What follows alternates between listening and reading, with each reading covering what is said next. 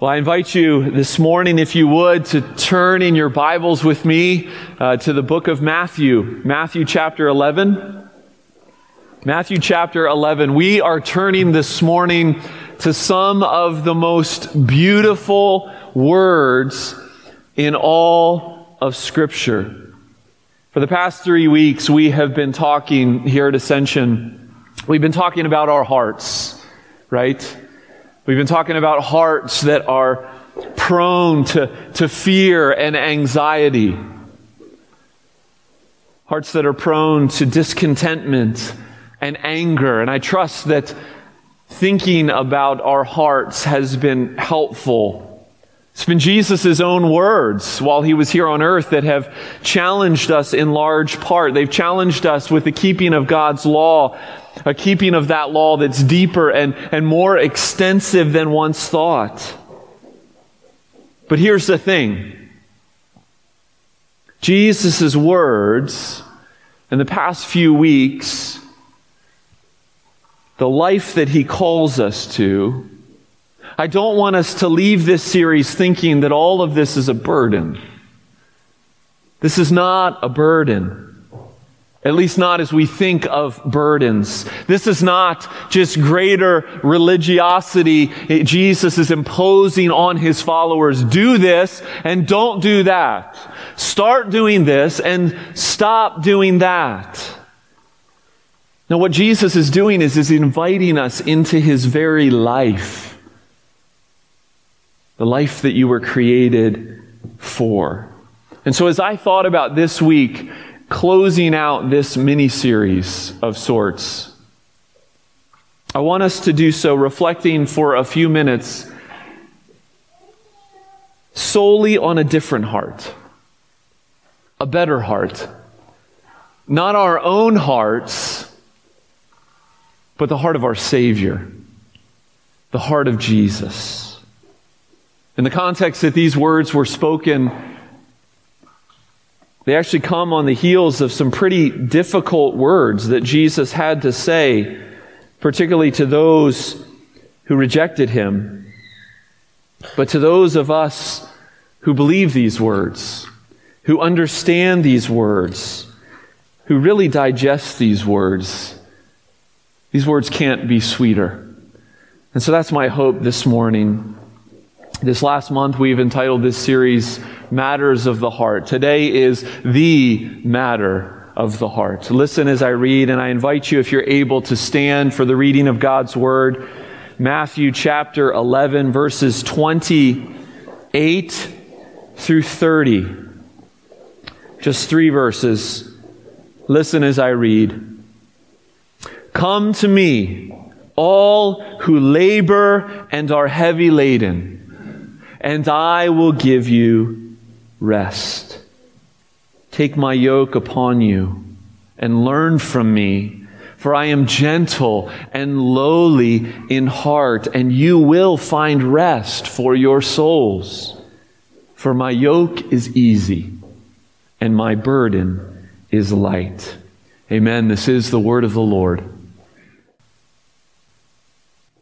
There's a familiar statue that I suspect all of us have seen at some point.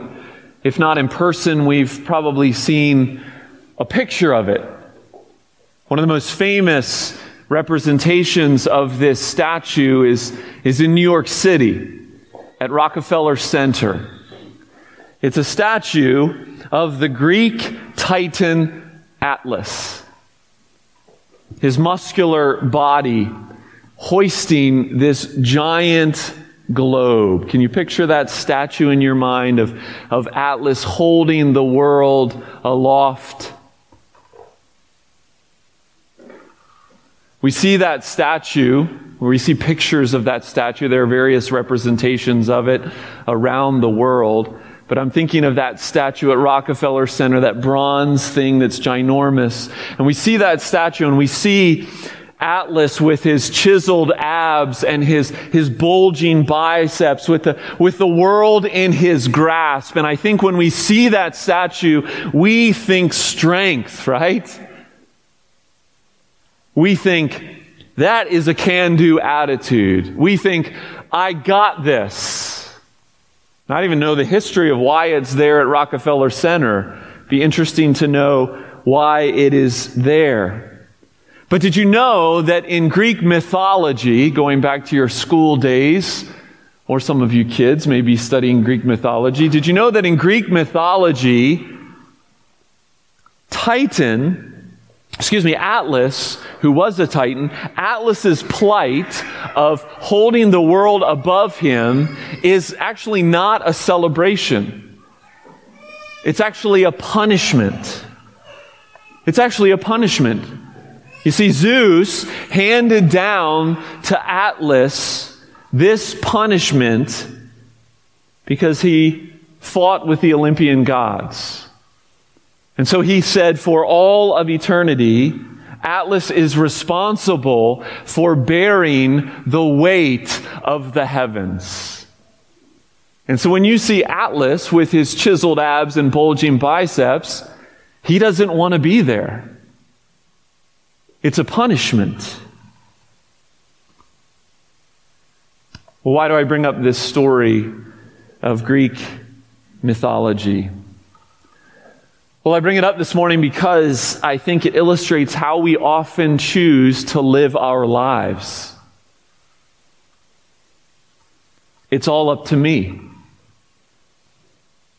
And while the world at times extols this as a virtue, we, we simply get more and more tired because it's all up to me. Dear friends, the good news this morning is that you are not responsible for bearing the weight of the heavens. In fact, you need not even bear the weight of your own stuff, at least not alone. You see, this is a passage for those who are weary. Are you weary this morning? I am. Of course, I'm not talking about physical weariness. I'm not talking about mental exhaustion. I'm talking about a restlessness of the soul. This takes various forms in our lives, depending upon where we are in our spiritual journey. But all of us, to some degree, in some manner, are trying to get it right. We're striving in various capacities to be enough. Jesus spoke these words in the first century, and he was specifically addressing a religious system of his day, right? A religious system that had, under the leadership of a group, a group of men known as the Pharisees,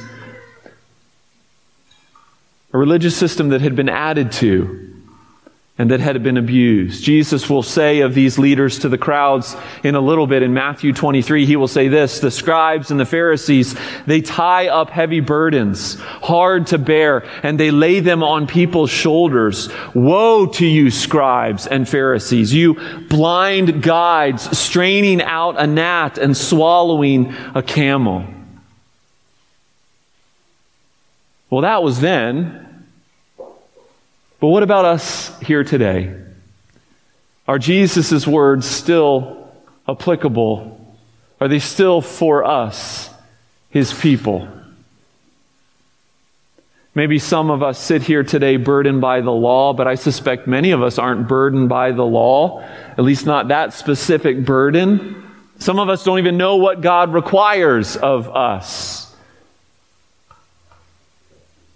But I do think that there is a restlessness and a weariness of soul that we all feel in some capacity and to varying degrees right? The complex web of brokenness that we have to navigate every day, the, the persistent sin within us, the, the self-imposed demands upon us to measure up in some way, the culture that says, you can do this, you gotta do this, you're enough, just get it done. And so we're holding up that globe above our heads but we're not holding it with strength. We're, we're holding it barely, stumbling to keep it aloft. And so these words are for us today. And to the unbeliever who sits here, to the one who doesn't know Jesus, the one trying to find satisfaction, the one trying to be good enough, Jesus speaks to you today and he says, I am more than enough. And to those of you who sit here and know and love Jesus already, but are trying to live your lives out of your own private reserves, Jesus says, there is more of me to be had.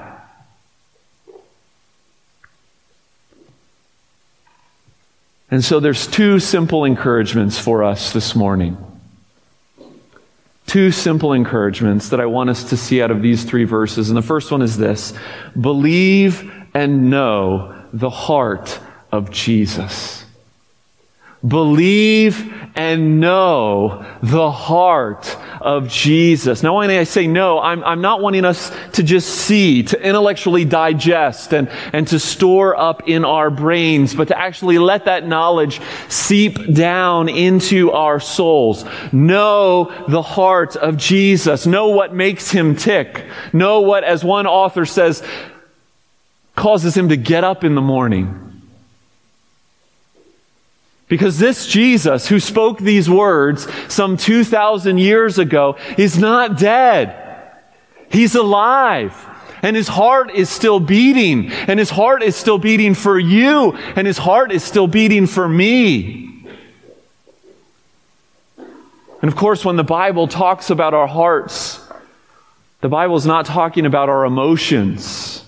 Right? That's what we think about when we see a heart on a Hallmark card. But the Bible is talking about our hearts in the, in, in the sense that our hearts are the CPUs of our lives, the central processing units, the center, the core. It's what we're all about. And so 89 chapters in four gospel accounts, and there's one place where Jesus reveals his heart to his people. He uses two words to describe what gets him out of bed in the morning, what gets him excited. Verse 29, I am gentle and lowly in heart. Those are the two descriptors that Jesus uses to convey his stance towards you and I. Gentle and lowly. Now, let me say this we can't possibly plumb the depths of even those two words, let alone these three verses that we're looking at this morning. But I want to commend a book to you. This is a little commercial here in the middle. Don't get any commission for this, don't get any payback on this. But there's a book called Gentle and Lowly. I talked about it in a Wednesday word months ago. Gentle and Lowly by Dane Ortlund. It is one of the best books. This is not hyperbolic. It's one of the best books for my soul that I've ever read outside of the Bible. If you need to go deeper into the heart of Jesus for you, get that book and read it and reread it. But let's scratch the surface. Gentle and lowly. Gentle is the Greek word that Jesus used back in the Sermon on the Mount in Matthew chapter 5, where he says, The meek will inherit the earth. And when the Greeks thought about meekness, they often thought about weakness. And I fear we can do the same. But meekness is not weakness, it is actually constr- controlled strength. Those who exude gentleness prove themselves to be incredibly strong. They're strong for the sake of others. So Ortlund says in his book, one of my favorite quotes in the entire book Jesus is not trigger happy. He's not harsh. He's not reactionary. He's not easily exasperated. He is the most understanding person in the universe. The posture most natural to him is not a pointed finger, but open arms. Now just let that sink in for a moment. The Son of God, blameless and beautiful, is gentle towards those of us who are trying desperately to be the same. And then there's the word lowly. When Jesus says he is lowly, what Jesus is telling us, what he's saying in part, is that, that he gets us.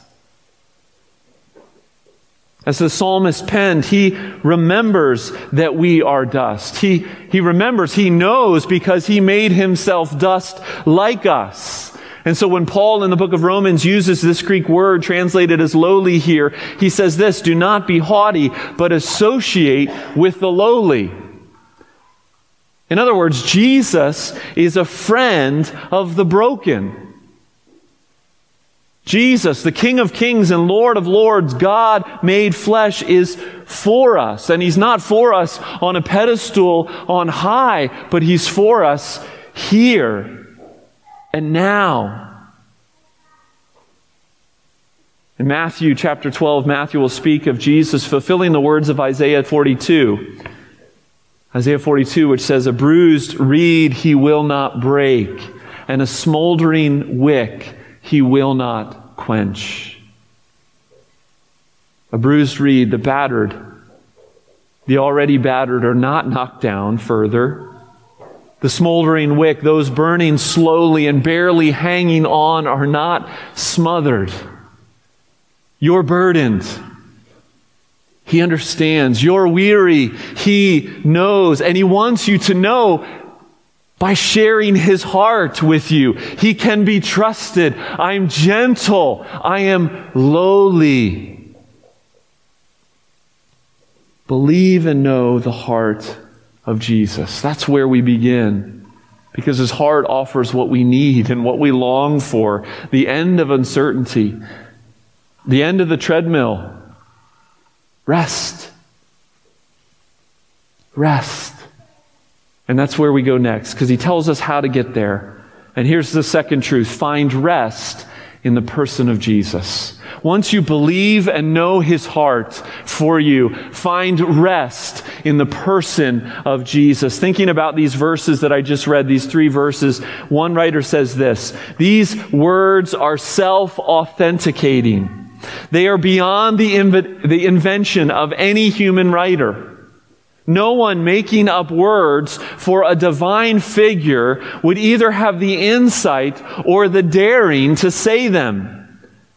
Anyone who understands these words has come into the very heart of Christianity. So let's understand them. Jesus has three words Come to me. Come is the invitation.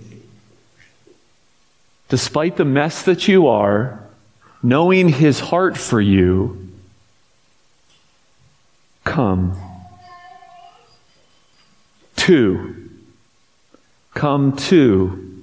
Notice he says, doesn't say come after.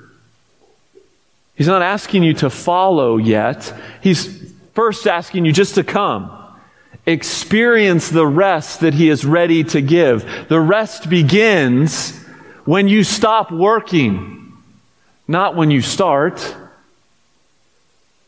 Come to, and then me. Come to me. This is this is personal. This is exclusive. This is more than an ideology. He doesn't say, Come to my teaching, come to my miracles, come to me. One pastor talking about people's desire for an airtight argument for Christianity says this God didn't send us an airtight argument, God sent us an airtight person. And indeed, the person of Jesus, these self authenticating words that came out of his mouth, his resurrection from the grave, they compel us to believe who he is and what he can, will, and wants to do for those who will come to him. I have rest for you. I have a new way for you to be human. The true way for you to be human. As Jesus says these words in the context of his Jewish crowd here, He's hinting at an Old Testament verse that the Jews would have been familiar with. It's one of my favorite verses, Jeremiah 6, 16. Thus says the Lord, Yahweh, stand by the roads and look and ask for the ancient paths where the good way is and walk in it and find rest for your souls. In other words, Jesus is not only speaking a balm for weary souls, he is claiming to be God himself. He is claiming to be the fulfillment of Yahweh's promise in Jeremiah 31 when he says, I will satisfy the weary soul and every languishing soul I will replenish. And so we gather this morning to proclaim that the day of rest has come in Jesus. I will give you rest. You will find rest. He says it twice in these verses, but he also says something else twice in these verses. There's another word that is prominent, and it's the word yoke. Take my yoke upon you. My yoke is easy. Now, we don't live in an agrarian society. Kids, that means a society where farming is done, and that's kind of the main deal farming and raising cattle and milking cows and that kind of thing. We don't live in an agrarian society.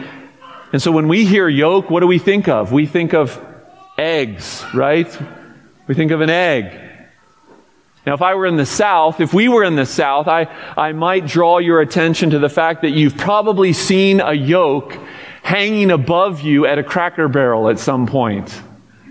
If you've ever been to Cracker Barrel, you know what that's like. There's all these farm implements that are hanging above you, and there's probably in some Cracker Barrels a yoke. A yoke is this wooden beam, a wooden frame that joins two animals together, most likely oxen, in order to pull heavy loads, whether it be that a, a plow in a field or a cart on a path. And so Jesus says, Take my yoke. And you're thinking, wait a second, you just said come to you. You just said rest is what we're after. And you're telling me that the path to rest is through a different burden? And the answer is yes and no. I want you to think about the yoke that Jesus offers to you, that he tells you to take up in a, in a couple different angles, in a couple different ways. Jesus is first inviting you to an exchange of sorts. Give me your burden. Give me your yoke, your yoke of sin and slavery to that sin. Lay down all of your doing and just accept mine. I've done it all. It's finished. There's nothing more that needs to be added. Right? 2 Corinthians 5:21 for our sake he made him to be sin who knew no sin that in him we might be the righteousness of God. But Jesus is not only inviting you to an exchange of yokes, he's inviting you to a union. A union. John 15, I am the vine, you are the branches. Abide in me and I in you. Remember, he said, come to me. So when he says, take my yoke, he is saying, put me on. My yoke is myself. And not only that, but, but let me get in that yoke with you. Right? Jesus is not the farmer who takes the yoke off you, puts his yoke on you, and then just sits at the edge of the field and watches you work. Jesus is not simply giving you a new plow and a new field. No, Jesus is the farmer who takes the yoke, which is himself, and he fits you and him in that yoke together. And so you're yoked to Jesus. You're united to Him. You're learning of Him and from Him. You're letting Him carry the load of the work that He has prepared. That's what Jesus invites you to. Take my yoke. Let me in there with you.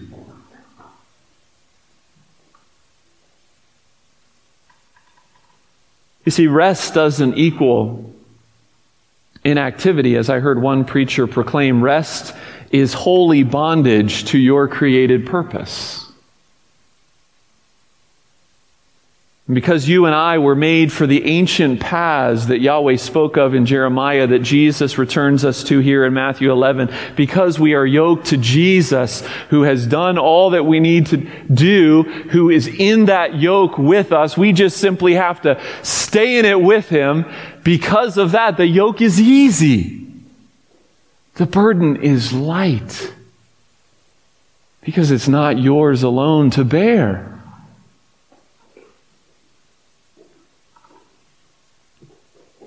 Brothers and sisters, for you and I, a better yoke awakes. He knows what you need, He is what you need, and He wants to give Himself to you. So stop gasping for air that you're not meant to breathe. But come, accept, abide, and find rest for your souls in Jesus. You know, I began with this picture in your mind's eye of, of Atlas holding up the world. You know, there's an opposite picture that I want to leave you with this morning. It's the kid's song. He's got the whole world in his hands. He's got the whole world in his hands. That image is reality. And when we come to know Jesus' heart and trust that heart, when we are willing to rest in that heart and in the person and work of Jesus, only then are we living as we are created to be. Come to me. Take my yoke and find rest for your souls. Let's pray. Father in heaven, we thank you for these words of our Savior Words that are so deep and rich that we've barely plumbed them this morning, but we thank you for the reminder that in the midst of our weariness, in the midst of our striving to be enough, we can be reminded that Jesus, you are enough. And that Jesus, you are with us. You know us. Your heart is for us.